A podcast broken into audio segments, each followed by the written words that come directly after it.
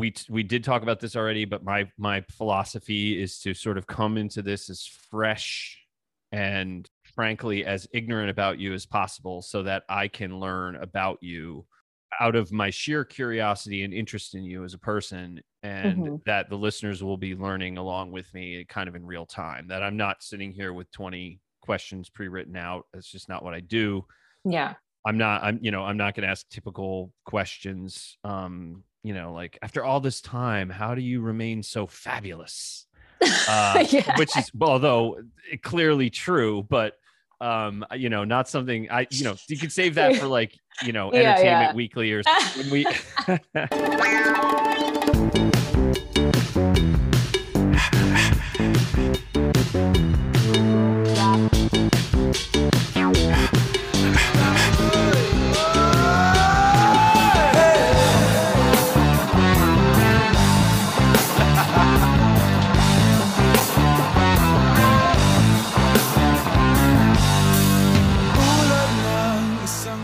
Guest today is Angelica Artifex.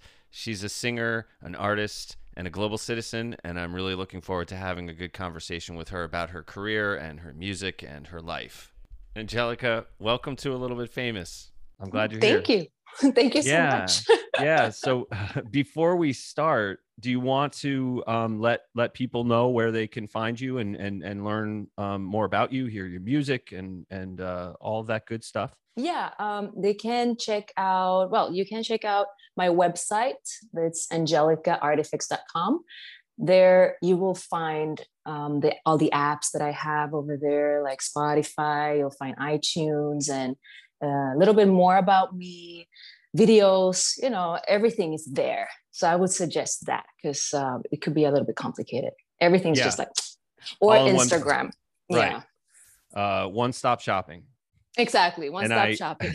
I was I was there myself. Um, got to hear some of your music, Yeah. uh, and it's great. I love it. But as Thanks. as we were talking a little bit in pre-roll, this is you know I'm gonna I'm doing this with you live in the moment. We're having the conversation. I'm gonna learn about you in real time, Ooh. and to me that's like the most exciting way to to to do a podcast like this. So, uh, so let's go. Um, I want to learn everything I can about you today. So, where were you born? Uh, let's start there. I was born in Stockholm, Sweden, in a time where, because I'm mixed, in a time where a lot of Cubans were coming to Sweden. So my dad was there, he was a refugee, and then my mom is actually Finnish, and they met Mhm. in Sweden. So okay can i can I'm- don't mean to interrupt but can can you when you say a lot of cubans were coming to to uh, sweden that's something i didn't know anything about Yeah. as a as a you know parochial american um well, so uh was this because of castro and and and Yes. and, and but you know uh, certainly obviously a lot of cubans came north and and settled in miami and came to america and things like that sweden seems sure. like kind of a long jump you know? Yeah. There that was the 90s the 90s round because my dad he um he was there in the 60s and he's that that 60s baby that did the second round of leaving cuba. Mhm. um, and that was sweden. Sweden was a destination where they were supporting a lot of cubans. They were supporting cuba politically in the beginning thinking that it would be um, like a nordic socialist country but then Yeah. as they understood it was a dictatorship that's when they started to help people to leave the country so they were Okay. pretty open for cubans to come in it was sweden and spain in europe Yep. that was very like open for that Yeah, that I mean that, that's I never heard about that, and and um, that's that's really interesting. And and and Sweden is a country I've always wanted to visit. This is this is something I think about, and I'm sure that you have the same feeling about this. That travel is just such a wonderful way to Yes. experience the world, to to experience life and the world. sure that's know. the key yeah i think traveling is the key Mhm. even if you're just traveling a few hours from your neighborhood that's you'll find something new you learn something new you see another perspective For- then when you come back home you're like oh okay then you see your hometown in a different view i think it's super important to travel super important I agree. And I think it's also, it says a lot about your level of curiosity about the world. Something that, that I always think about is I had an experience where I have an uncle who lives in Miami and I would go and I would go and see him often. And Mm. uh, we traveled a lot together too around the world. And uh, we, we went down to South Beach one night, you know, nothing, no big deal. He lived 15 minutes away or something. So we drove down and we went to dinner and we went to this incredible restaurant, a one of a kind restaurant, you know, not a franchise, just a really cool restaurant. Yeah. And, and after we finished and, and we were wandering, we walked past right on Ocean Boulevard where all of those beautiful art deco buildings are oh and everything, gosh. you know, it's, it's, it's amazing. And there was a Johnny Rockets, you know, the franchise uh, burger joint, Johnny mm-hmm. Rockets, which, which was packed, absolutely packed.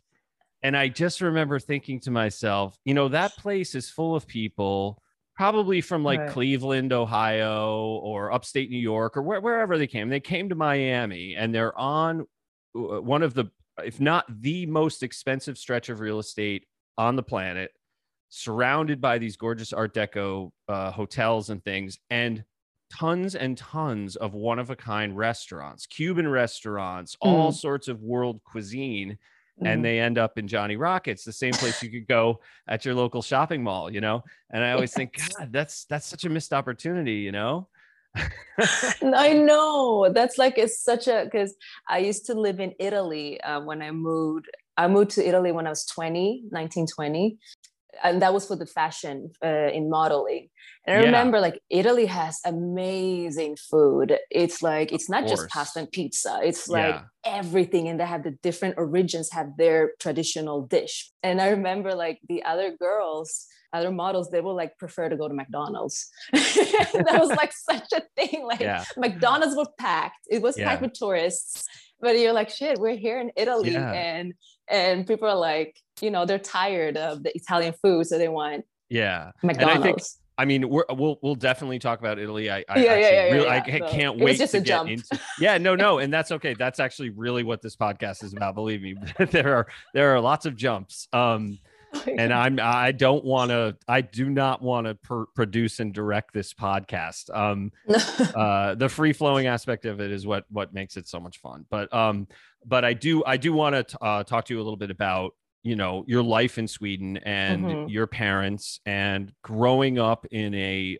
you know a, a multicultural family um, mm-hmm. and and the experience you know you yourself are a global citizen as you said and and and what that what that is like for you because I think a lot of people and and some people who might be listening you know don't necessarily have have that feeling in them they don't have that mm. experience mm. of of growing up in a family where you have a, a, a, culture on one side and then a culture on the other side, and they kind of beautifully merge together, and you just get this really amazing blend of of, of ideas and food and and all sorts yeah. of stuff like that. So when you when you were growing up, uh-huh. you know, what were some of your early memories of of living in Sweden? And, and, growing oh yeah do you have any siblings too i guess would be another question. no i'm i'm the uh, only child i'm an okay. only child but okay. surrounded with a lot of adults and cousins. Like I was yeah. always surrounded with people because my dad is also in the entertainment business.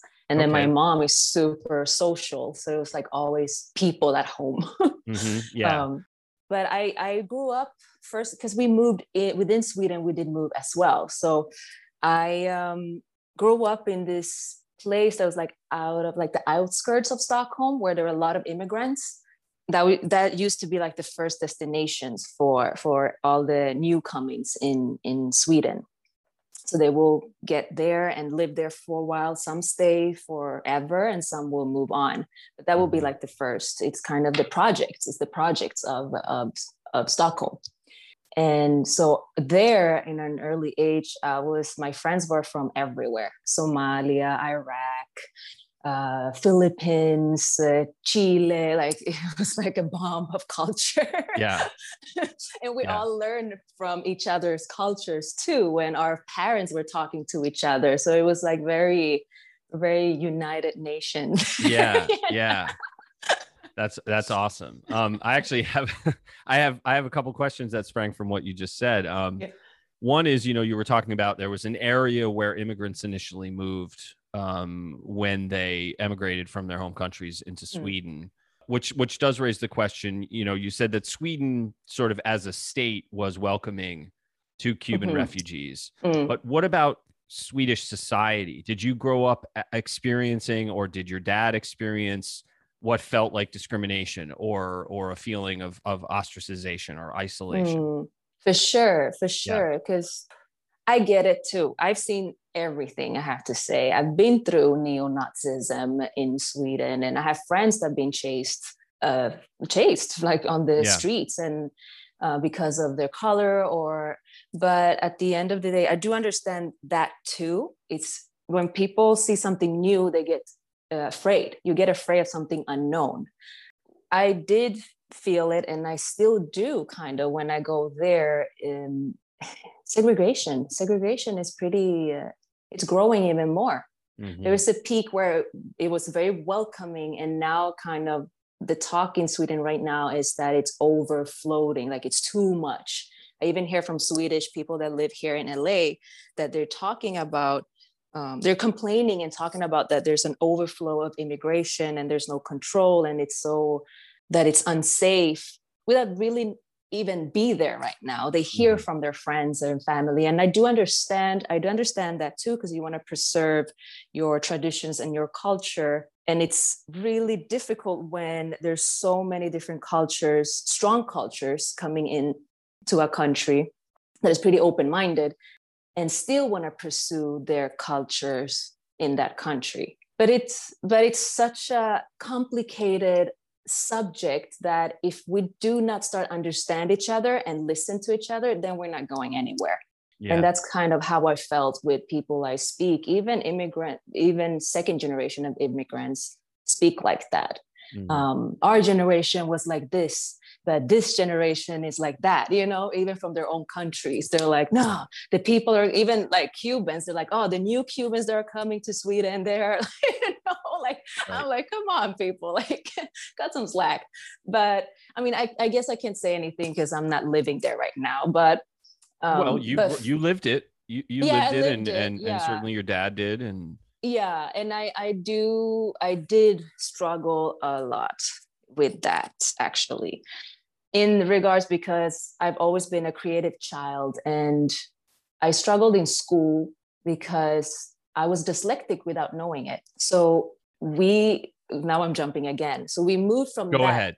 Go for it. we yeah. moved from that neighborhood that is very multicultural and to another neighborhood that was very upper class uh, you know it was a university city called lund where a lot of doctors and a lot of scientists too living and everybody had that perfect house with two kids and very traditional and so my mom separated from my dad and she decided to move there because she got a job and just switch and get get a different feel of, of Sweden. And she wanted me also mm-hmm. to learn better proper Swedish because I was like, with all culture, all these languages wasn't just like a mix. Yeah. so we moved there and I struggled because very few looked like me, very few. And also my mom struggled because she was a single mom with a mixed kid. Mm-hmm. That was also like, oh shit. Like yeah. all the women right away were like, oh, she's gonna take her man and the whole thing, you know. And oh, God. you know, and so I was I was starting that school where these kids were ahead, like miles away ahead. They knew how to write and read and everything very early. So my struggle was that. But I was very creative. I loved to dance and sing and all that. And that's where I shine. But the teachers would always tell me that I have to give space. And that's very Swedish culture. Mm. To everybody's equal and don't outshine. You can't outshine anyone so that was like my struggle to to not outshine in a talk subject. About, geez, yeah. talk about stomping all over the dreams and aspirations. Yeah, aspirations of children with imaginations and yeah, for sure. So my and I started to do that. I started to become more shy, really shy, and really kind of close, close myself. And for a long time, a long time, I was very closed and really feeling like ah, I don't belong here. So in a long during my childhood, I knew that I was not gonna stay in Sweden. I mm. love Sweden. I do. I have a lot of benefits. I still go. My family lives there. But that's why I'm saying I'm a citizen of the world because I don't I don't necessarily have to be in a box. I don't like to be in a box either. It's wonderful. That's that's so wonderful. I remember hearing mm. when I was I don't know, I was probably in like 8th grade or something Mm. and living living essentially the sort of straight and narrow life as a kid and but but but thinking this doesn't some of this doesn't seem right i feel like i'm not suited for this straight narrow life and i had Mm. a teacher who started talking about thinking outside the box and i was like wait i'm in a box oh shit i didn't you know um and i you know you Yeah, gotta like a mind blow. you know yeah. Yeah. oh yes 100% you gotta just you know you gotta think outside the box there's no question and now it's Mhm. it's like a cliche that they probably say it like you know business employee retreat somewhere um you have to think outside the box you know all while remaining in the box okay we don't want you to Yeah. actually right. we don't literally mean we want you to like do something else than what you're doing right now Mhm. but so actually i have i do have a couple quick questions based on on what you said so far one is you said your dad was in the entertainment business what what Mhm. was he doing in in that world he is actually one of the first ones that started to um, teach salsa and all kinds of Really? salsa, like all So he kind of Cuban dancer. dance. Okay. Um, yeah, he worked in the television in Havana uh, for a long time. He was doing the um, the um, set design, and then when he moved to Sweden, he's like, "Oh, hold on a minute, there's something missing here." Hmm, yeah. So he so he was one him and two friends more. They started to teach salsa uh, salsa and cha cha cha, mambo, rumba, all that Cuban Cuban dances, and it worked very well because like again, Sweden is very open for culture, Mhm. so they had a big clientele of people. So this was in the '90s, like the salsa scene, and still like it's huge, it's huge. Yeah There's there's even like a um, Swedish. Cube, uh, they're Swedish, but they do perform uh, Cuban music, like salsa music. It's a salsa band, but they're all Swedish people, and they're really Mm. that's good. got to be interesting yeah that that that's they're really good. that's actually what I meant before when I was talking about the the sort of mashup of of cultures. And then the uh, you know just the other follow up question would be what what was your mom doing? What was your mom doing for a living? Um, she so okay, so I don't know really what she was doing when we were living in Stockholm, but when we moved, I haven't asked. Damn, it's not good. Get to know your parents one on one. yeah i'm like well but i know she now she's in the academic field so she Okay. was studying and getting her doctorate when we moved to um to the south of sweden so that's what she was doing like corporate she was doing corporate work and uh yeah now she's still in the academic and just killing it like she's really killing it. And i'm really both my parents are really oof, fighters but she was a single mom back then Mhm. studying at the same time and taking care of me and working. So it was like wow. And now she's like yeah killing it. Yeah, same my dad you know? That's great. Uh, yeah. That's- so she's more like in the academic and my dad is more like the salsa entertainment he loves everything i do he's like oh my god you know even my mom but she she stopped asking me when are you getting when are you going to university like she stopped asking that but yeah, that that's a thing. that's an oh, that's a tried and true sort of thing um, when talking with artists, myself included, which is Mm. the the sort of what's the safe path? Do I go to college? Do I get a degree? Do I just do I just go for it and pursue my dreams? And you know, and uh, I, another thing I wanted to say too, and we probably will end up talking about the the passion, you know, and what drives us aspect of this too. Mm. But I, I was curious to know, like, did you do you have memories of being a little kid and dancing with your dad? Do you have memories of him teaching oh you how to dance? Oh my gosh yes i have Yeah. videos pictures like i couldn't stop dancing my mom has like So a sweet. bunch of videos where i'm like dancing to everything i used to sneak in and watch mtv my parents were like no mtv for you lady and i would be like when they were not there watching all these like booty shake videos with like with all these rapper videos, like all vulgar, and I would be like looking at that and uh shit.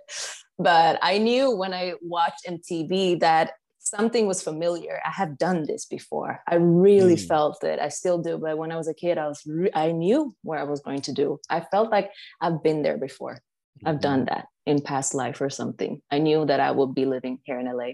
that's that's that's so interesting and i can identify and i don't think I, I just don't think it's the same anymore um Right. n- now i'm gonna sound like the old man who's like telling kid, telling kids to get off my lawn but this is you know i came of age in the 80s i was i was Oh. whatever i was nine i was 10 years old or whatever when mtv started. I remember my parents didn't even have i came from a house where we didn't even have cable. And, Yeah. and strangely enough my grandmother uh, you know, who was in her 50s or 60s at that time, had cable, and I would we would go to their house, or and we were we would go to her house, and we would have a little weekend, and we just sit in front of the TV and watch MTV all day.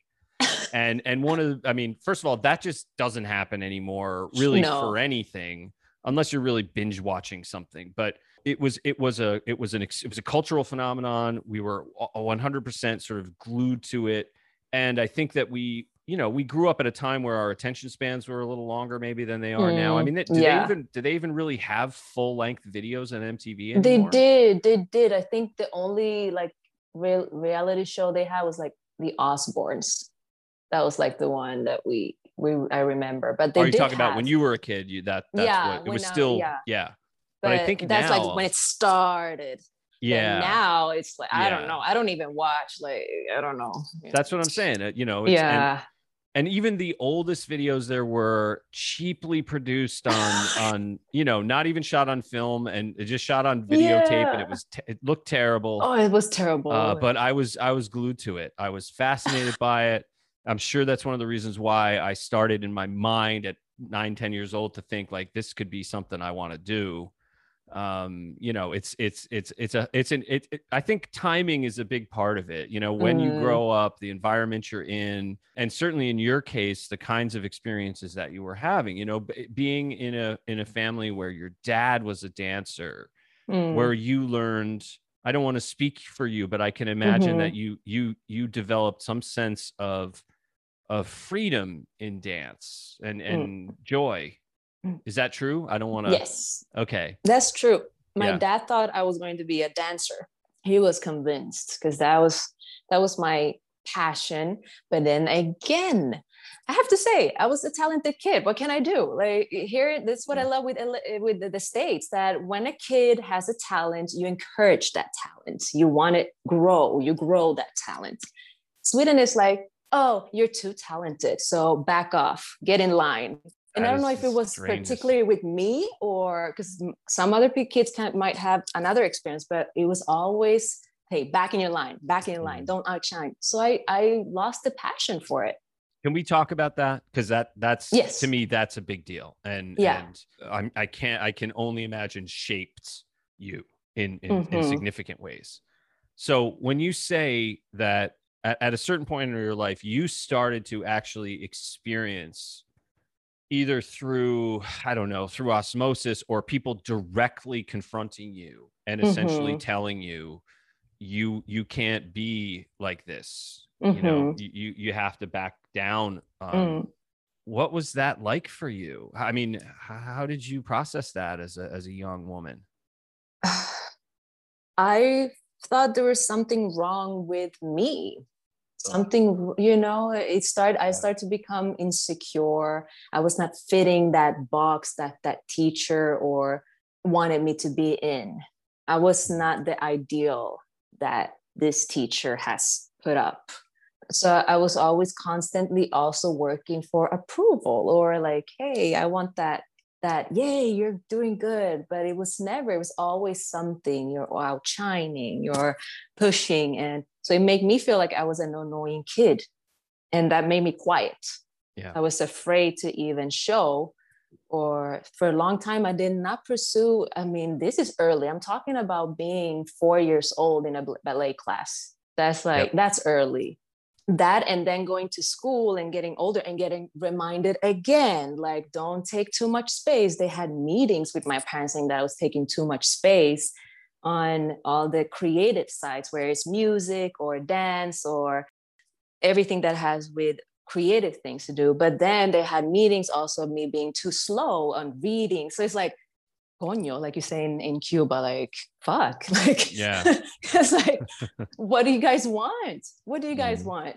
And hearing it from different people wanting different things, it makes you confused. So that shut me, shut me in a very early stage. When I look at pictures when I was a kid, I see that melancholic look, that not really happy because what I really want to uh. do is to just express.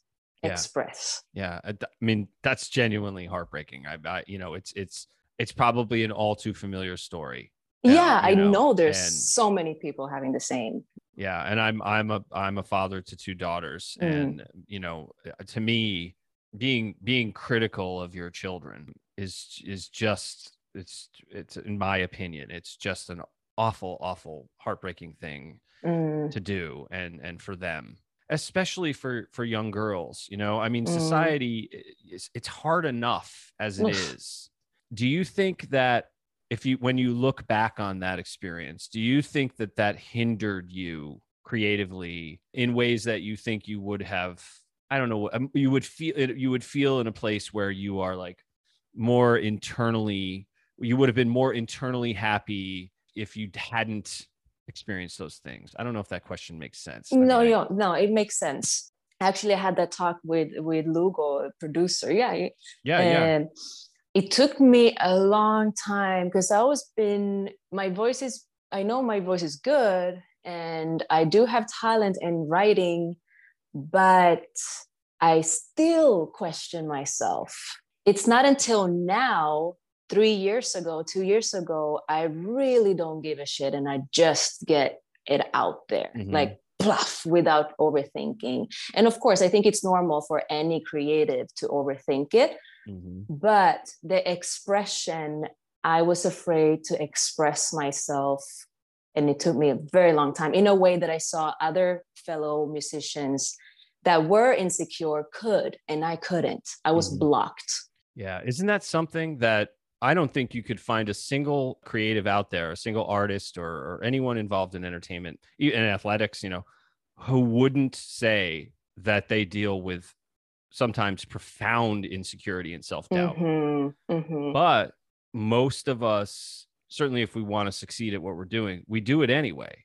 yeah and uh, that says something about that says something about you and and your Mm. courage you know and your your ability to just say look i have this doubt but this is something i love to do and i'm going to do this. Is that so- i mean so do you this is still this is still something for you right now as you're sitting in la that you live with? Yes, insecurity it- doubt. For sure but not as i used to. I, I Yeah. would say uh, now i really don't give a shit. I mean i now i really don't Mhm. even if I mess it up, I mess it up. If you don't like what I write, you don't like what I write. mm, I write something else. Like, or I you don't like the way I sing. Well, I'm not. I'm like, okay, I don't. I do not care anymore. It's. Mhm. I used to care in in so in a way that not only the judgment from other people, but the the judgment of myself.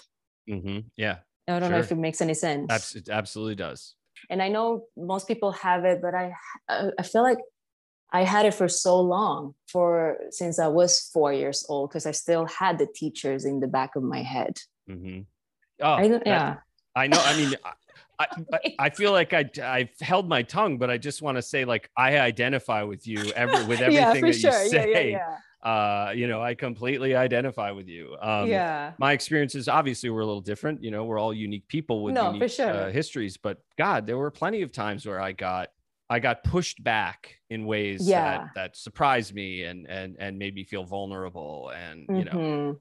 and I just think that it's it's such an important thing. I mean, I host a podcast, so I'm not like I'm not some expert here, but I am a father, and I just think like Yeah. you know, for any parents, it's just like do what you can to nurture them and and support them, and you know, Mhm. my kids.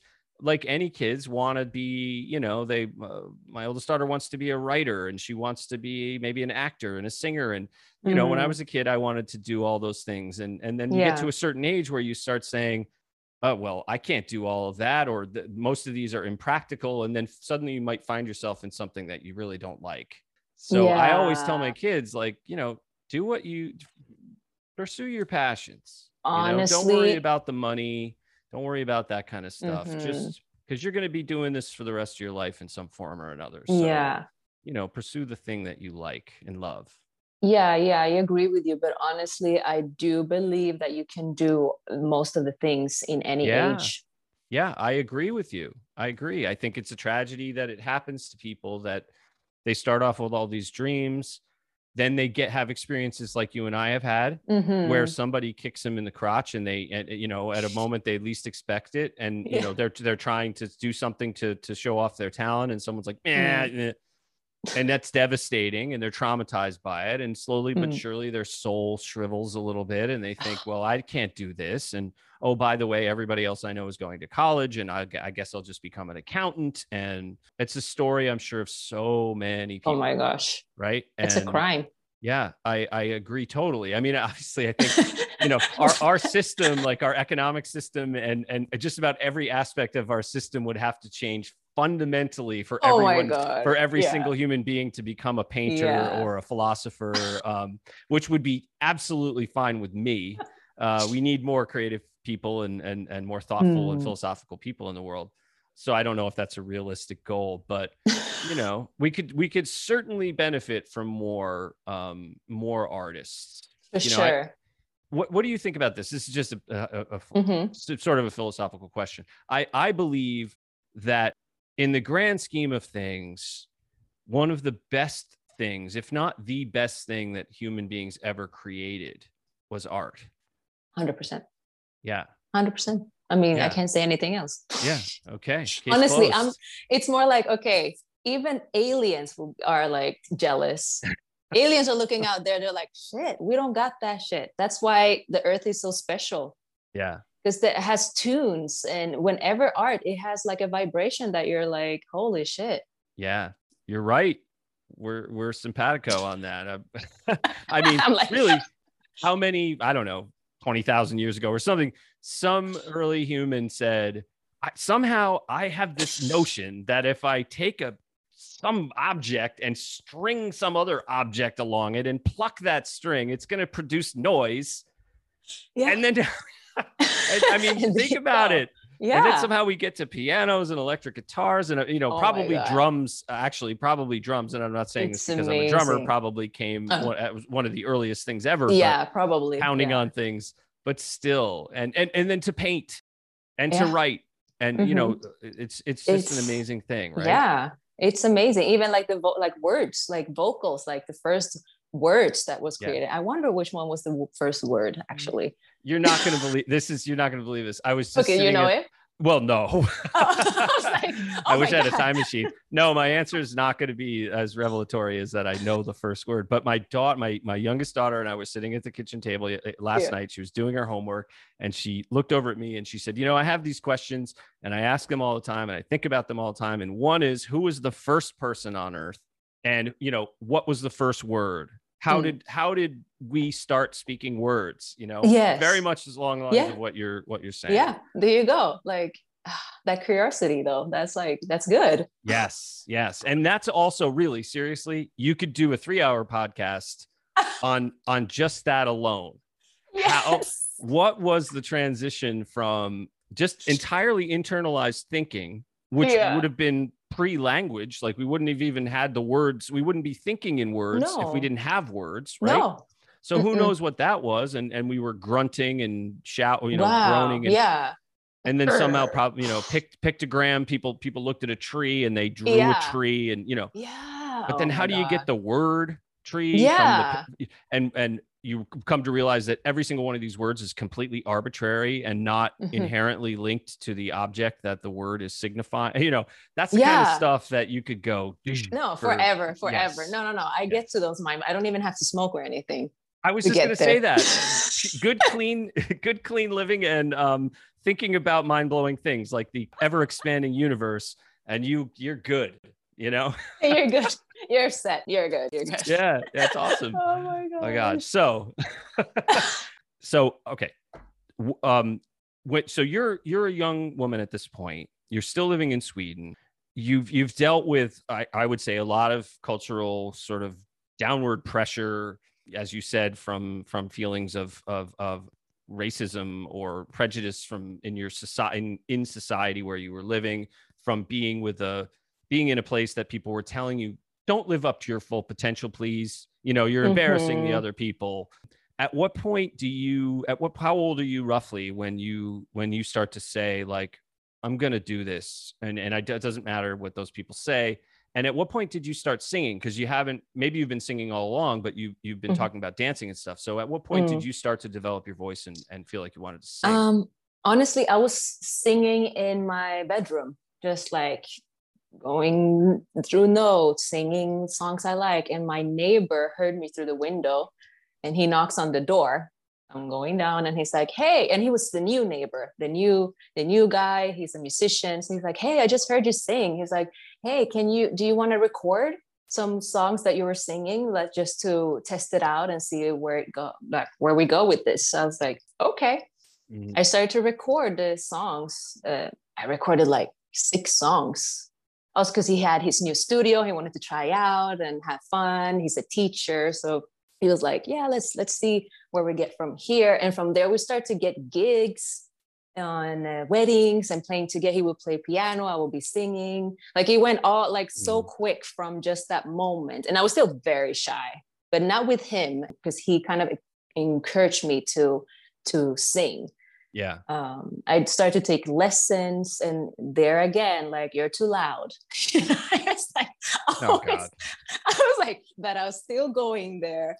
So that was one that was like 12 and that was until high school. So my high school was uh, music a mus- musical school and that's where I started to develop my voice. And I actually had one teacher there that really, till day, till they were this day we're talking, she really understood my voice, and she started to really like take everything out and give me challenges, like challenge me with songs. She will give me like Aretha Franklin and Chaka Khan, like she will like mm-hmm. like there just yeah. get it out there mm-hmm. and that's when i started to develop more confidence in in my voice and from there i also started to write in studios and record vocal backup vocals and and pitch to uh, swedish artists and yeah and so on couple of quick questions how old yeah. were you how old were you when you were when you recorded those first handful of songs 12.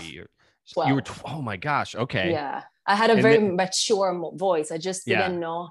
I was so new in it. So I didn't. I didn't have a register. I didn't know my register how much I could go. But my sound was very mature.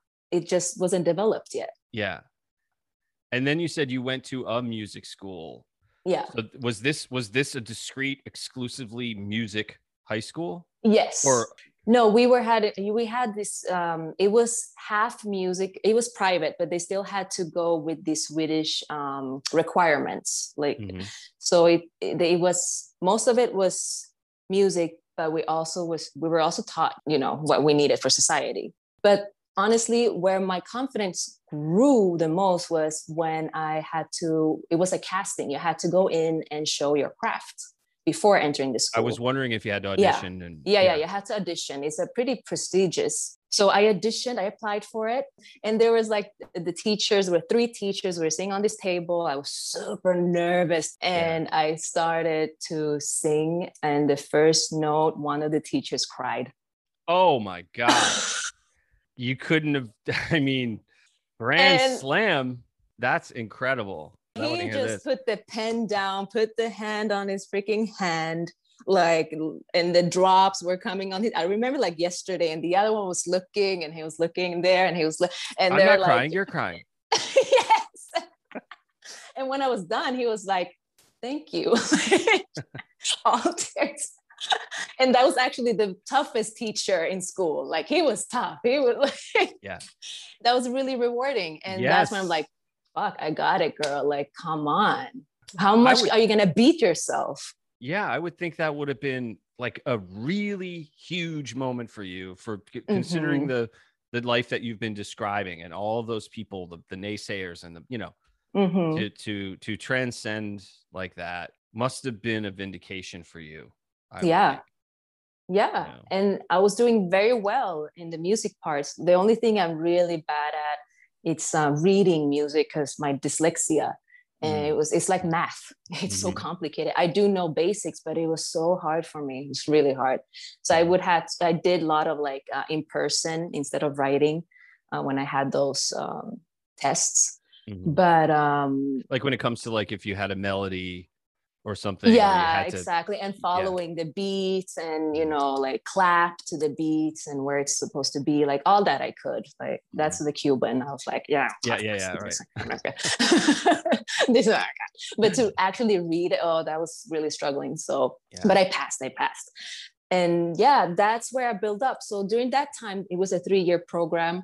I was feeling very confident. Um, my teachers were encouraging me. They're really there, even inviting me to to sing at weddings, their weddings, their parties. Uh, you know, it was like uh, even I was even um, helping the new t- new students with performing and i even got the award of the best performer which was like wow like the last year all these right. things build me up during that bubble but once we ended this is the thing the crisis what do i do next yes when the real world 100 100% i just want to ask very quickly what year yeah. was that when it ended uh 2012 Okay, so 2012, you finish at this school. Mm-hmm.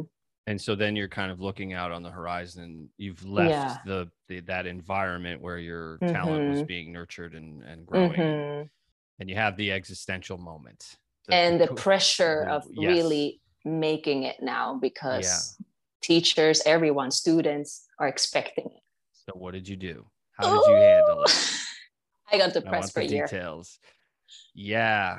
Yeah, I was. I get it. I I was. Um, I applied for a school in Havana, in Cuba. Had you been there yet at all since you? Oh yes. oh born? yes. Okay. Yes. Yeah. Okay. So every you... year, every year, every year, once a year. I'm super close to my family there. Super close to the culture. I know. Uh, I'm no. Cuba is like, especially Havana yeah okay. I, I can say I, yeah. I know some shit there I, am not too ignorant okay when we stop when we stop recording we can you can let me know yeah yeah uh, on the down level uh, exactly um but yeah so i was going to apply everything was done i had the people we knew teachers there that had made it happen because it's a little bit complicated when you're not even if i'm a daughter to a cuban it doesn't mean that I get to be there because I'm also still an uh, outsider. So it's really hard to get in. And, and then, you know, it was just a complicated thing. Cuba is complicated. But we got everything set, everything was ready to go. I even had the teacher that I know is one of the most prestigious, like she's the best singer in Cuba. Everybody, she's like the queen. And I got her to be my, like, to develop my voice even more.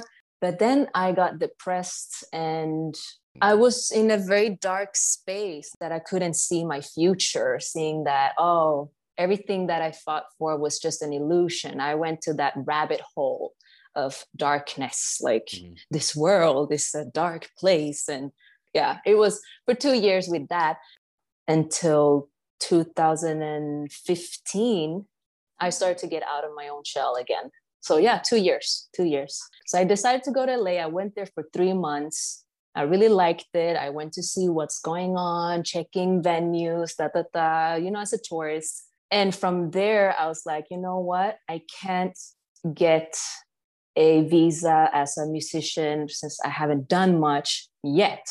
But what I can do is as a model. So I went to Italy and okay. started to model. All right, couple of questions. You go to LA, you're mm-hmm. hanging out in LA for three months. Did you have yeah. any sense of awe and wonder about being in LA. Um, I know I do and did uh, for for sure as a kid. There's something yeah. about it. Did you have it? Did you have any thoughts like somehow I'm going to come back here and I'm going to conquer this town? For sure. Yeah. yes. Yes. If you yes. can make it, you know, it's a little Frank Sinatra song about New York City. If you can make it there, you can make it anywhere. I feel like the yeah. same is true of LA. For you know? sure. For uh, sure. Oh LA is so geographically massive it doesn't i mean in new york you can hop from bar to bar from club to club mm-hmm. you can mm-hmm. you can do a little trio and you can play five nights a week you know but la yeah. you're like oh 90 God. minutes from one place to the next and you know people don't want to drive to places people yeah. don't want to go yeah they're like hell no like no it's so hard to gather people that's what i found out yeah. um, later in the other chapter of my okay, life okay okay so so cl- closing this chapter opening the next chapter, which is your your modeling career. And, yeah. And, okay, sorry. Tell me about that. How does that happen that you find yourself in Italy? And had I you done saw, modeling before? No, no, okay. nothing, nothing. So I just found, figured like, okay, let me get in here and just make money. you know, mm-hmm. um, so I moved to Milan and I just stepped into agencies and just hand over any picture that I had. I didn't even have a book and they're like okay let's try out for a week and see what happens. And in that week, I started to work already. So I started to work quite a lot. So I did that for three years, going back and forth between Milan and Paris, working for brands and, you know, Amazing. and just, but I got soaked up in that with that feeling still that something mm. is missing. Something is uh, missing. The ever, ever elusive. Yes. That that little piece that we that all chase. Like, yeah. it's like you're not doing Sucks. it you're not doing yeah. what you're supposed to do like yeah. you're getting off track off track off track and um, but my my one brain was telling me no you are on track your goal is to make money enough money so you can go back to la and you know continue with with your music and the other half is like no you're off track mm. girl no no no this is not where you're meant to be you know it's just, yeah. just like but once I decided that now is the time to come to back to LA, I decided. And then I don't even know how everything just happened, which is not that long ago. Yeah. Well, I'll see if I can I'll, I'll see if I can tease it out of you with my with my basically competent interviewing skills. Um oh so all right wait back up though i want to back up because this is this is leading to a point that i that i i'm always curious about when it comes to to any artists i talk with mm-hmm. when you get to um milan and you you you know like you said you start handing out some pictures you pop into modeling agencies and you start getting work uh, i assume doing shoots and ending up in magazines and walking um mm-hmm. you know uh doing Runways the catwalk and, and the mm-hmm. runway you know did you was that your first taste of what could be described as the glamour of show business or the glamour of stardom and mm. having people look at you they're yes. not just in the room you are the center of attention and yeah. and how did that feel for you? Was that was that an intoxicant for you? Was that something that you liked? It was a new confidence. Mm-hmm. while they were talking while they were encouraging you and saying how beautiful you are they were also saying how ugly you are like the oh. model oh that's another subject yeah, that we okay. can go for 100 years yeah so, I, I, would love to talk about that yeah but um so it was that but i do have to say that i grew a confidence where i have to just work it even if i'm feeling the, my worst i have to go to that job and show that i'm killing it so it built up that confidence that i have to just throw myself out there mm. no matter what it is just throw yourself out there and be confident and look confident and to a point to you actually become confident because with the help of the modeling industry of how tough it is i see now the music industry not easy or easier but less tougher mm-hmm.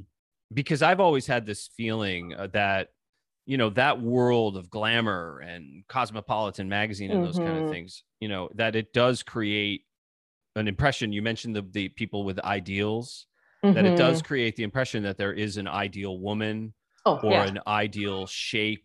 Um, mm-hmm. You know, it's one of those things that just it's not it's just not at that level for guys. You know, no. in terms of the, the the constant barrage of media, mm-hmm. you know, sort of telling them use this product, yeah. use that. You know, we get the sort of we get the ads for like are you manscaping? You should be manscaping. you know, that's like that's what we get. Uh, you know, and does your deodorant if you use this deodorant do you know what do you yeah. want do you want do you want women in bikinis to chase you down the beach yes yeah. wear this deodorant you know that's that's the level of targeted advertising that we get yeah. But women get, I feel like women get a lot more of that. Like oh there is a physical ideal, there is a unique yes. specimen, and you need to yes. be that, and on and on and mm-hmm. on. Mm-hmm. So I was wondering if that was something you talked about, how tough it was, and people telling you that you were, you know, you were beautiful, but you were also not beautiful or whatever. Mm-hmm. Is I can only assume that modeling is one of those environments where whoever it is, a, a handler of yours, or an assistant, or or, or a, a photographer, or whoever's mm-hmm. in charge, would be brutally honest with you Mm-hmm, for sure. And especially yeah. in Italy, especially in Italy. Oh, like man. it's not even the clients anymore. It's more like the agencies. You stepped in and they're like, oh, you're not really in the shape that we want. No, she was like, you're fat. Oh. I was like, excuse me. See, that's that's what I know? thought. And yeah, yeah, she's like, oh, you're fat. Let's see if you get some jobs. If not, you know. And so I did work because I am a do. I am I am a go getter. So I was like, okay, working so hard to that shape that they wanted. And then once I did it, no client wanted to book me. So it's always that. It was always mm. like, your hair's too curly, you look too exotic. We want white, we need blondes, we don't need mm. this, but da da da. Like it was always something like always, always. Yeah. But it's an industry that's never um it's never happy. There's you can never be enough for these people. Yeah. Like it, it will never like you can be their ideal, but they will find something within you as well. Like you can be that perfect doll that they want, but they're still gonna find a flaw. Like your ear is too big, or your it's like yeah, it's like no, yeah. you can go forever with that shit. Yeah, um, absolutely. Um, but it, yes, it. I had to start to build a confidence with myself and mm-hmm. not start to listen to other people because I'm not gonna get what I want to hear. I just have to have the confidence myself because I have to go and get the job too. Mm-hmm that's that was the confidence I built is like, hey, I'm here no matter you want it or not. And yeah.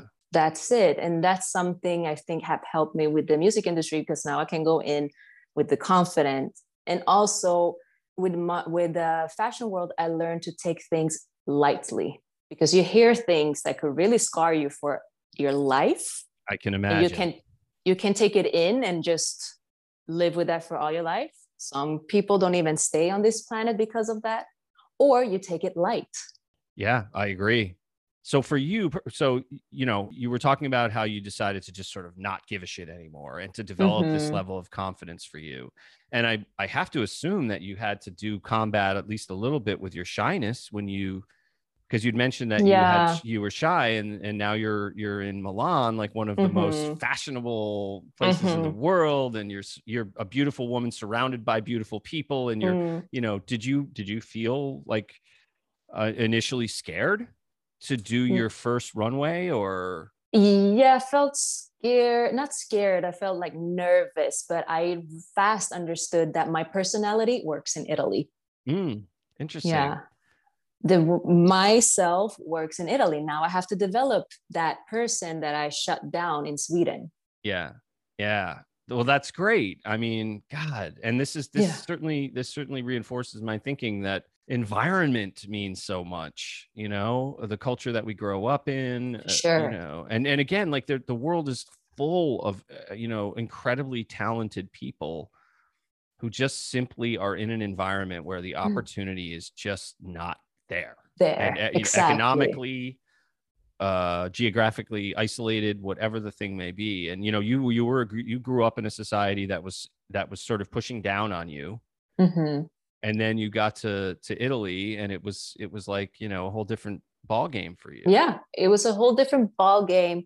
And once I started to pick up my name, because I was one of the few that looked like me, we were like very few. Uh, mm-hmm. my look, I was I was at one point straight my hair and doing whatever they needed, but then it became trendy and my look became trendy. Mm. So I was one of the few. So I was working in on a rotation with these clients there. Um, but the world got the word got out, and all of a sudden I see a Swedish modeling agency reaching out. So I'm like, oh, okay. See, chickens come home to roost, yeah. don't they? Exactly. I, that's probably totally the wrong expression. no, I love oh, that. Man. Chickens comes out of a rooster or something like that. Ch- chickens, co- the chickens come home to roost. Home, yes. Or the fox is running the hen house or something. Yeah, there you know. go. Yeah, yeah. But yeah, yeah. so that's no. amazing. So now you're getting you're you're being re- reached out to by Swedish modeling yes. agencies. Yeah, and so I got signed there and I continued with modeling, but still with that again, the noise in my head, feeling empty too, because it's very uh what do you call that shit? I just can't remember can just I'm gonna go with shallow something. Hello, yeah. Um, yeah. So um and I started to now talk with the uh, creative directors of these brands that I work with now regularly. Like, yeah, I'm a singer. So they know now that I sing and da, da, you know they have that in the back of the mind and i start making that now a thing that i'm a musician i'm a singer i'm not only this this is temporary you know mm. i have a goal here mm. um, yeah and yeah and that's when i came to LA, back to LA. okay so you so when you when you got picked up by this modeling agency from in Sweden. Did you move Mhm. back permanently to Sweden for Oh, a little while, or you were just no. jet setting around? And yeah i was come i was at that from point Italy to Paris, and yeah from that that point i was uh, uh, rotating a lot Mhm. between italy um italy france and then i was in sweden and then at one point i was going to mexico. Like it was just like Mhm. i was not in one place. I didn't even have an apartment. I was airbnbing everywhere yeah, with one backpack with all my stuff Oh, in one in one yeah. I mean, I love to travel, but I was also in a band and we toured, you know, almost 300 shows a year at some oh point. my gosh and and I will say it's it can be great fun, but it's also it can be unbelievably exhausting. And so Oh I'm wondering, did you how did you like how did you survive that? You know, did, living out of a backpack and and and being on being essentially on the road. it was a little bit strugglesome by the last years of that of those three years that I was doing that hardcore. It was more like, okay, I had a bank account here, bank account there, and all the paperwork. Where do I send this? Where do I, all those like society things that you have to think of, the boring things. The things that like, creatives don't want to deal with. yes. like to be organized with that. Yeah. And now the bank is calling because an issue here. And I was like, oh my God. And I was like, uh. Uh, so that was like the struggling part. And also to all the time be looking for places to live and all the time and at the same time going to castings and then organize here and then that didn't work out. It was like a lot of times you're like just thrown under under the bus and be like, shit, I don't have a place to stay. I'm here in the middle of the street, and that person that I know is not home. And uh, it it was just like, oh, what do I do now? I have barely any money in my pocket because I'm waiting for the agency to pay me, and they haven't paid me for like four or five months, and then they Yeah. didn't pay me enough. Like it's just like, oh, you know? Yeah. The things that you have to put up with. It's true. I mean, you know, yeah, uh there is there is a um and i i know this from my from my own perspective as a kid when i Mhm. before i started playing in a band and getting on the road and getting in front of crowds and things i would go to see shows all the time i'd see concerts and i would just be- yeah, i would think to myself this and w- without any irony or any cynic- cynicism whatsoever i would say this is the dream life. Look at these guys or look at these women on the stage. They Yeah. play in front of 20,000 people. They get a, in a beautiful luxurious bus. You know they travel the country. They're famous and that must be so great and, and making lots Mm. of money. I had no idea until i did it myself uh, how, how much work it really is you know? Yeah. um but we put up with it because you know um Yeah. because we want it you know we want Mhm. to do it and um you know it's clear that that's that's a characteristic in you that you i mean you you Mm-hmm. had to deal with a lot i mean not just that but your whole life you've had to deal with you know there are obstacles that you that you overcome and that's that's an admirable admirable trait no doubt Uh, but it's it's everyone is struggling. Even if you're Yeah. doing a day job, you will be struggling. Is it doesn't matter. of course but I, I do think one thing that we experience in in the community of arts is the highs and lows i think are much more intense Mm. than a typical because I've had nine to five jobs. You know, I taught at a college and I had office hours and sat in committee meetings and you know, Mm. it's pretty mundane Mm. at the end of the day. You know, it's not Mm. like there's like amazing things going on every minute. And um so for for us, you have, for example, you have an experience where you have a magical night where Mhm. everything's incredible and you feel like you're on top of the world and there's just this incredible just in- adrenaline and and and joy kind of pulsing through your body and Mhm. then the next night it's it's like the worst night you've ever had you know everything goes wrong you know and so so the high it's like a roller coaster that's almost Wow. exclusively ups and downs it never Mm. you know it never entirely planes out you know you're still yeah. going up and down. You know, Have you had have you had experiences like that? You know, this is something I feel like I want to talk with with with guests on the show about. Like Mhm. just when you just like this it was the shittiest night you've ever had or or shitty, you know, it- things just were terrible in in every conceivable way. Yeah, I have to say when I had the band for Yeah. sure. The hustle of putting everyone together like the day before to honestly, not just the day before, the day of. Mhm. Everybody there, put everybody together, get everyone to be there on time, to like uh, coordinate here and there. and like someone is like no i don't want to do that i don't want to do that oh why is he doing that and i don't have to it was like mm. all this argue right before the performance and then yeah. even on that same night having the bass player coming like right when we're about to about to perform. And yeah. and the rest of us well me mostly the other guys are like yeah but you mean with my heart be like shit yeah. Oh God, you know yeah. and also bringing because that this i'm talking about the mint. I have to bring people in there. I have to bring an audience. Talking about flaky like yes people oh, here in la are flaky because it's so far everywhere and i i don't mm-hmm. i don't blame them like but even people say oh i'm coming and then they're not coming and that that hustle of bringing people to this place and also satisfy uh, the mint satisfy the the uh, musicians satisfy the, the public and then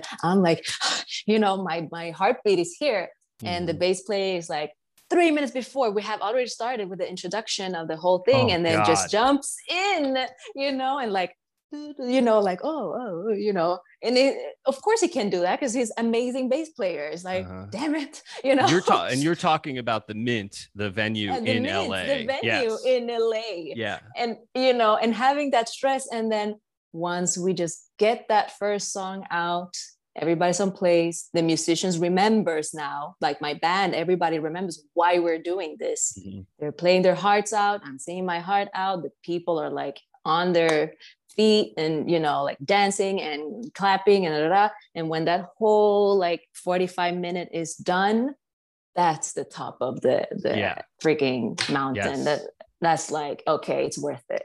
Totally. I agree. There's nothing like it in the world. No. Because you're you know because you're doing something that came from you. Yeah. And you're putting it out there and you're pouring your heart in you know out and you're you're putting everything you have into it. And to have a situation where you give all of this energy and passion to the audience and they give it back. Yes. Oh that's the feeling that you want, you know. That's the sh- I'm that's, getting that's, chills now.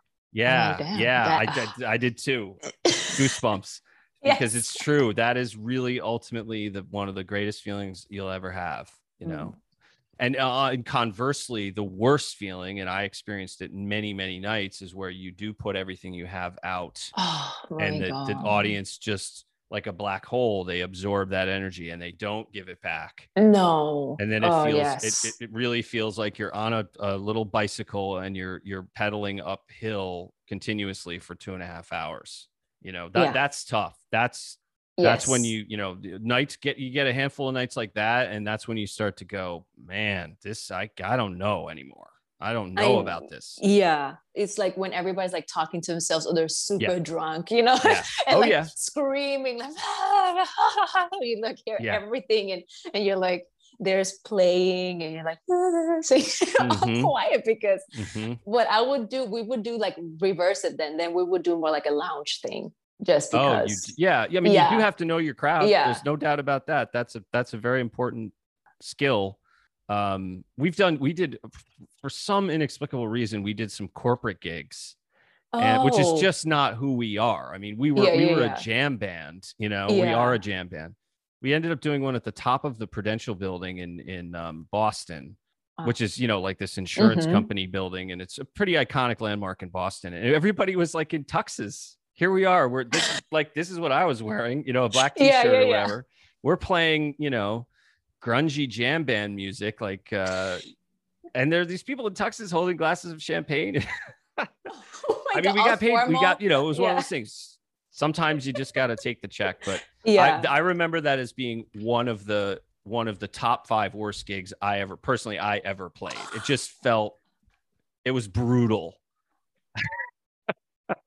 uh I can just see that. Like, oh, it's like crickets. I mean, you could not have booked a more inappropriate band for a for a for a black tie corporate event. Yes. You know, catered and yeah, yeah. You know, I mean, that's just it's crazy. I know uh, you could probably oh interview a hundred comedians who've done that kind of thing, and oh, all tell you oh my thing. god, you know, no, just, oh, just, uh, for sure, for sure.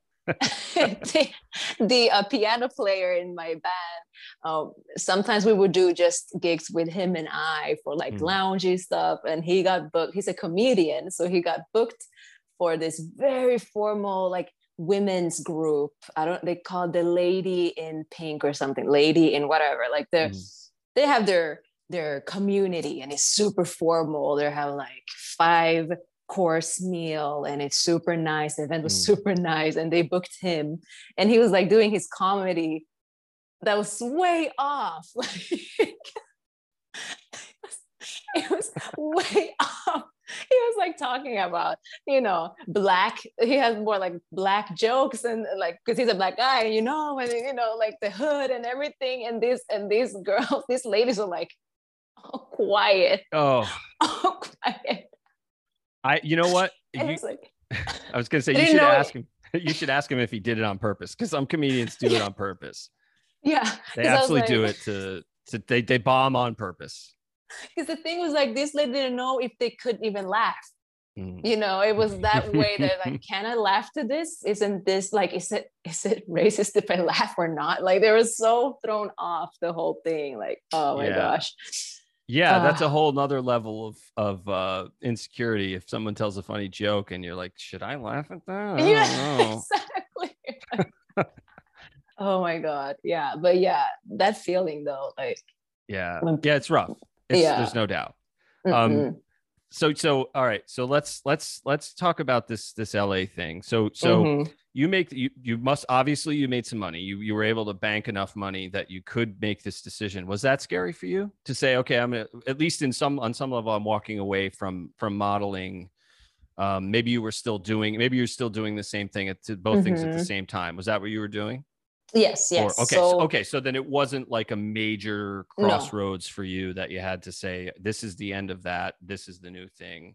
So yeah. that's good. You you yeah. were you were diversifying your you know exactly your life because I was still coming back to LA while I was um, working in Milan. So I was coming back and forth all the time and try to like still cook a little bit here and cook a little bit there. And when I um, got back, I was like, I'm back and I'm ready to roll, mm-hmm. ready to roll. Did you have connections here? I mean, aside from the modeling mm-hmm. connections, did you have people like uh, that were uh, in, uh, in a place of a position of of uh, credibility or whatever that could really that could help um, you or because yes sometimes you, you really no. have to work your way up and, yes i had to work my yeah. work my way up it was um there was a lot of um young kids doing beats for other rappers or more like that and so we will be working together and see if we can pitch this to that or it was a lot of that underground work but when i started my band that's when it started to upgrade. I mm-hmm. started where we were playing, we, we started to get connections. People will reach out. We were doing uh, like different venues mm-hmm. uh, that really appreciate appreciated our music and mm-hmm. our quality. Um, and honestly, I yeah, I met Lugo, the producer, through one of the shows that we did. about that. So. Yeah. Yeah. So just for for listeners, Lugo is a, a Grammy nominated producer and composer. He's worked with a million people and he's a great guy. And he's going to be on this show as a guest at Ooh. some point. So, um, so yeah, tell me about how you how you got into into contact with Lugo. Yeah, so Lugo came and saw my uh, performance, and after that, he's like, "You should come to the studio." And from there, we really we hit it off. We had the same taste. At that time, I was very into Sade. I love still Sade so the idea was to do because I was also performing neo soul, but like with jazz and then a little bit upbeat. It, it was mm-hmm. that vibe. Yeah. Um, so we started to develop a beat in that same vibe, but in Spanish. And here's where the interesting parts come because as much as me and Lugo, how we loved the song in the Latin yeah. community, they got afraid of the song. Okay, why? It was the intention was not political, but the intention was to break free. It's called Paraíso. It's about this girl that needs to get she her or this person wants to go to paradise. And the lyrics was pretty powerful and pretty mm. strong, opinionated, which is mm. not usually the case in the Latin community for women. Women are not supposed to back then. Now it's changing, but women were supposed to be in tight skirts and just sing about how much they love party or how much they love whatever. Or like it was very like sexualizing. You gotta be mm. sellable. But this song was kind of like oh she's talking about something different that we um, like latinas don't do especially how i look i shouldn't do that because i'm half cuban so i should be more like sex appeal type of of girl Mm. I, I mean, this has been like this has been a pretty persistent theme during this particular podcast. It's just, it sucks, know. you know. Just It's- does. Just yeah everybody. it's the same come on. story right it's repeating Yes. It's Get with it, everyone. come on. Anyway, the- okay, so it didn't but- get yeah didn't get the reception you were expecting. For sure. But th- another thing that was a culture crash was that I'm multicultural. I'm Swedish. I'm not, I don't identify myself as Latina. I am part of it. It's part of me, but I'm okay, it's part of me, but I'm not part of that culture in that way. Saying I have so many other cultures, and I also have the Italian culture that is a part of me now. And so I was seeing myself as more global, which is hard for a. Um, sp- we're talking about the commercial side of the Latin music. Then Mhm. there's a wide other things, but we're talking about radio. Whatever we want to play at radio right now, it, it was hard for them to pinpoint who I am, and they want to put me in a box since the closest to how I look is Cuban. So they want to put that reggaeton type of of thing that I will be like singing reggaeton in a tight corset and and dress and just showing my Cuban curves. I feel like I'm like damn, like shit. I was like, mm. This is a podcast so people can't see but i my like if uh, the level of flexing of eye rolling i'm doing right now you know like my brain hurts it's like that is so awful that uh, you know You i know just what when, I when mean? creatives eh, they they try to do what they do and then you get these people around them who are just like Mhm. no no no no no no no you know we need to we need to market it this way and you know Yeah. we, we, we can't pinpoint whatever and it's like well what about the listeners for Yeah. god's sake you Yeah. know just Yeah. let them trust their judgment let them decide sure. you know the gatekeeping aspect of it is- is Exactly. so frustrating sometimes Exactly. So from there, um, we decided to still we put it out there, we published it and everything, but we we wanted to meet halfway with the Latin. I don't know even what it was, who I don't know even who. Honestly, I don't even who we're trying to meet halfway. yeah Someone there that we're trying to meet halfway with yeah um, so we come up with this other uh, this other um, sound i was still like hint i was still trying to figure out my sound that could be commercial but also my my sound Mhm. Because i love soul and everything but i know that for some, where i want to head me personal where i want to Yeah. head i would need a more upbeat sound a more um, commercial sound that everyone could like okay i, I get Mhm. this so that sound was not a reggaeton but it was latin with pop and it was very danceable people liked it it went well it was featured with frankie j yeah um, yeah the sugar Yeah. sugar writer Yeah. And i should say i mean i should say i love pop music yeah you know i absolutely do without reservation i love it and my Mhm. kids listen to it and i love it and I Yeah. listen, you know i mean it's I, I i use the word pop music in the most loving way imaginable yeah music yeah, yeah, music music that catches your ear that that has hooks in it Mhm. that makes you sing that makes you you know what i Mhm. mean It's for beautiful. sure yeah. And this is also a thing like being with musicians that that it's like a cliche with pop music because all my like real like musician musicians are like what are you doing? Like you're selling your soul. Like right right. But make some real music? Yeah exactly. Yeah. But i do love pop music too and i've Yeah. always wanted to do that pop Yeah. music but also Absolutely. of course with my flavor so we did three singles in that same vibe and covid hit so and here yeah this is the moment right i mean this is Yeah. the moment we've all been waiting for covid covid Yeah. Okay, so so tell me about it. You're you're you're at a moment where you're like, "Oh my god, we're on Yes. the runway." we are on the runway 2019 was great Yeah. was great Okay. So so Mm. so tell me about it. We were that song was so popular that we went to all the big Latin TV stations like Telemundo and, and what do you call it, the Estrella TV, all that, doing promo. Then we went to the Grammys, uh, meeting with other people.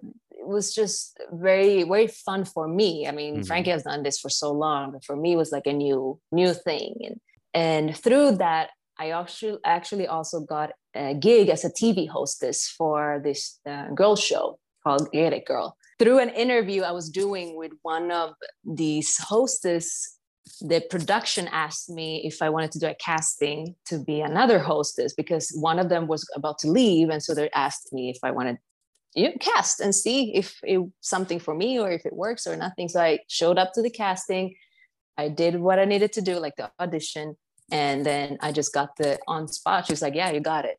Isn't that, that amazing? year? Yeah, that yeah. year was like, "Wow, modeling is doing well. I'm working a lot in LA, and then the music is just like." Wow, everywhere. Mm. And then I have this TV host gig that is just, I was like, wow, from doubting myself so much to get that recognition or like telling something telling me that no, you are, you have been right this whole time since you were a kid. Mm-hmm. Don't ever betray the kid in you, the kid that is telling you what you're supposed to do and what you're gonna do. I'm I'm just gonna let that hang out there because I agree 100%.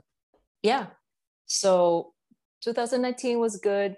2020 became weird. we were like, what's going on in the beginning? Uh, yeah. we we still oh published, oh was... we, we still released two the two other songs, but it just went down, just down. Yeah. When did you when do you think you felt because I I have a particular kind of personal moment when I realized that it was something that I think everybody thought initially when they start saying, you know, there are uh, 15 cases of this new very contagious, Pandem- you know, yeah. virus. virus in America and you know, you're part probably the the rational part of your brain mm. says, mm.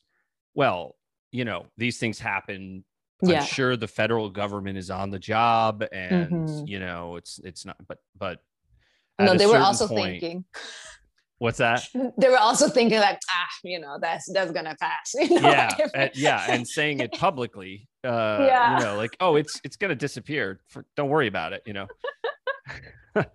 but yeah i do remember having a kind of visceral moment when i went this is mm. this is gonna be bad it's gonna be mm. really bad you know so for you personally, what Crazy. what has this past 15 months been like? A lot of self-reflection again, but in a deeper level where I realized because my life got so hectic moving to Milan and then coming here, like it got so hectic that I didn't realize I had so much more to just work on and just take it, just chill. Just because I'm not doing everything that's on my list today doesn't mean that I'm never gonna make do it that kind of mentality. Yeah. but it was more like we released this song right when everything was closing down and we were going to tour in Texas. Um, Frankie had invited me to tour with him. And when he was on the plane, they're like, nope, you're going back. So it was that moment, and we kind of lost um, touch because I'm sure he went through his things. Lugo was going through his things. Everyone was like going through mm-hmm everything. And there you are just like what am i gonna do now? Like what am i and nobody knows. Confusion. Yeah. Confusion. I felt it for sure. Yeah right? Oh yeah. Depression really bad depression mm-hmm. isolation loneliness you know um the only people i saw over the past 15 months were my kids. And yeah. uh you know spent on you know spent nights many nights alone when they when they mm. aren't with me you know just kind of puttering around the house and and, yeah. and being depressed and and real and actually yes confused like when is this yeah. going to end is it going to end mm-hmm. are we are we going to reach the you know flee to the wilderness stage of this thing at some point you know yeah um and what what what, what is my future going to look like as mm-hmm. a musician as you know so many things mm-hmm. so how, how did you manage to get through it do you are you the kind of person who does who exercises who does yoga does meditates does things like that to stay healthy or what what are some of what have been some of your coping skills for the past 15 months? I mean even that because then the whole thing became take care of yourself your self-care. And to do yeah, the self-care right. you need to do this and da, the list mm-hmm. was like and that was stressful. I'm like oh so all of a sudden now to do your self-care is like is like a, a job now. Yeah.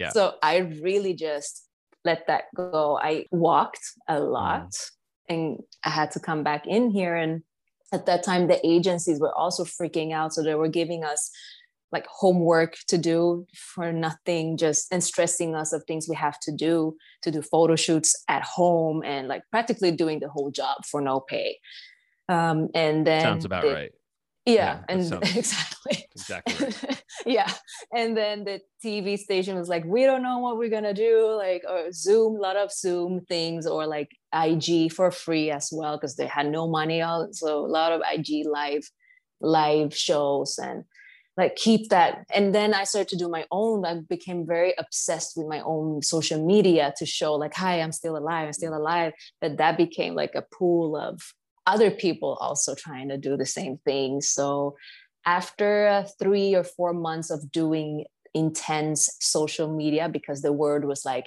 now is the time to work on social media yeah. you know yeah. so everybody was like stressing about that i did though do promotion for well both songs i did get some magazines done and photo shoots and interviews i did a lot of that but still like it just went out of the air because mm-hmm. yeah and it was overwhelming yeah. for a lot of people i i absolutely right I, uh, yes i mean did god you know it's a, it's a global pandemic you know the first time in over 100 years that anything like this has happened mm-hmm. and it really irks me that any mm. any human being with half a brain would spend any energy diminishing the significance of it yeah it just yes. it, it, it, it makes me furious. Mm, claiming that sure. it's not real, claiming it's a hoax, claiming yeah. It's, oh know, my gosh. Ugh, no, no, no, it makes no, me sick. No. You know, we've mm-hmm. lost nearly 600,000 Americans and counting, you know, and, and, there were people out there being like, yeah, it's like, it's not real. Who, who cares? Whole, like, fake news. The, uh, no, no, no, no. All right. Well, I but, guess I just planted my, I guess I just officially planted my flag on this podcast as someone who has a political point of view. So it was something I was like, ah, do I want to go there? I don't there? Yeah. I don't know. Uh, but what I mean, can it's I your say? podcast, so come on. You found me out, but so okay. Well, yeah. now we're at a point where, as we as we get to the end of our conversation here, where mm-hmm. you are, you, you, know, things have changed. Yeah, it was it was a terrible, you know, for everyone, for mm-hmm. anyone who you know for, lost yes. a loved one, for anyone yes, who, yes, who had a family or themselves personally got mm-hmm. sick. You know, I, I I've been fortunate you know i've been extremely fortunate i took i was mm. very careful i isolated um, like i said I, I was really like a hermetically sealed environment so i've been fortunate in that regard but yeah. now i'm fully vaccinated you know it's been three weeks or so yeah. since i got my vaccine nice. and i'm assuming if you haven't yet you you you could be at some point yeah you know? for sure um, yeah so there's a little bit of a light at the end of the tunnel yes for sure finally yeah so but, where do you feel how do you feel now about mm-hmm. your your future your you know your career and your future what what what's going on with you right now i i see it really bright so yeah in august too. yeah no that, i feel like for most you I do. most yeah, yeah. oh yeah. oh okay thank yeah you, thank oh yeah no i'm not talking about myself thank you no i'm um, talking about you yeah you heard the new material you did right yes yeah yeah, yeah. Mm-hmm. and and and you know um lugo and i have chatted about it and, yeah uh, I'm actually really excited to have him on the show too because I will get a chance to talk about you. To talk, yeah. Yeah. Oh my gosh. Ooh, that yeah. guy's gonna talk forever. So be prepared. Oh, I know. We've we've that. talked. Yeah, and, you know, and, yeah. It's oh, like three you know hour. What? That's yeah. minimum. yeah. And you're I mean, you're an absolutely perfect guest for a podcast. And and and I hope I have a consistent run of guests like you because you're you're uh you're charismatic and you're charming and you're funny and you have great stories to tell. And, oh, and podcast, you. yeah. Well, yeah, you're welcome. Thank you and a podcast is a long form it's a platform for a long hmm. form conversation you know we don't have to we don't have to just like be staring at the watch all the time and we can, no. get to know each other and, and listeners sure. can get to know you so it's great so That's are cool. you at this moment in time? Are you still working with Lugo? Are you guys Yes, working on? yes. Okay. Oh yeah, that's what I thought. we- I just yeah, want to make yeah, sure. yeah, yeah. We we I'm You're working on of- like three new singles or something. Is yes, that right? yes. Actually, we're doing now in June. We're gonna start on new singles again. Like we're just gonna do that rotation. So we like now it's gonna be completely Angelica Artifex, Yeah. Mhm, whatever you want. mhm. And we developed these three songs that are, I have to say myself, they're dope. They're Yeah. dope. This dope as Yeah. fuck. yeah, that's Like- that's right. And that i don't know exactly when it's going to be released but we're working right now on uh, videos for all those three. I have two down one more go and they are connected together. It's a trilogy.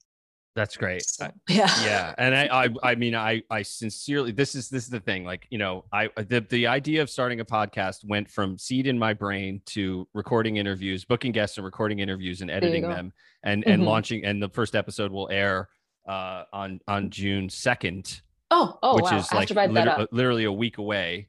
Um Mhm. and it's it's you know well people who are listening to this will know this. It's already yeah. they will already know that it that it's, Yeah. it's available anywhere you can listen to podcasts. But um you know so there are things that i absolutely want to do uh like you know include musical segments on the show.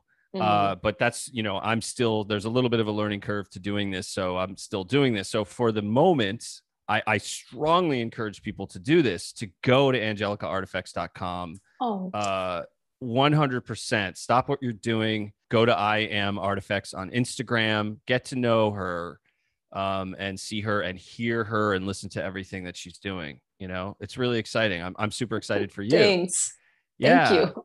And also i, I have a quick pers- slightly personal question but do you Mhm. journal? Are you a person who journals at all? Yes i do Okay. but just like in waves i i do write i write what i want to accomplish within years like in three years this is what i'm gonna do and then i just leave it like that okay because I, I ju- I just wanted to say that uh, I hope I hope you're paying attention. I'm sure you are, but as you live this life, which has been for all of your struggles, has been so far a pretty Mhm. extravagant life. You know, a pretty a, a pretty uh, uh, an interesting life.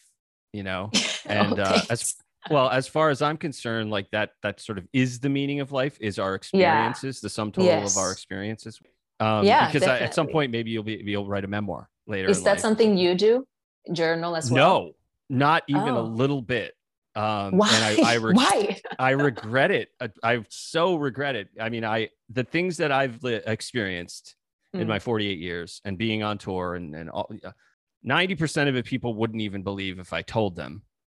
You know the what the wild things that happen on the road, and I guarantee over the course of this podcast, I'll be I'll be recalling some of them, either to the tremendous delight or the great annoyance of of my of the listeners of the show. But you know, I I regret, and there, you know, I know I've forgotten way more than I remember. Anyway, thank you so much, thank Angelica, you for your time and be, and being on the show. No, and i had fun uh, yeah, me too. I I really did. I love it, and um, it's really been great to talk with you. And uh, people listening to this podcast, go to angelicaartifex.com and uh, check out our Instagram page and Facebook page too. Right?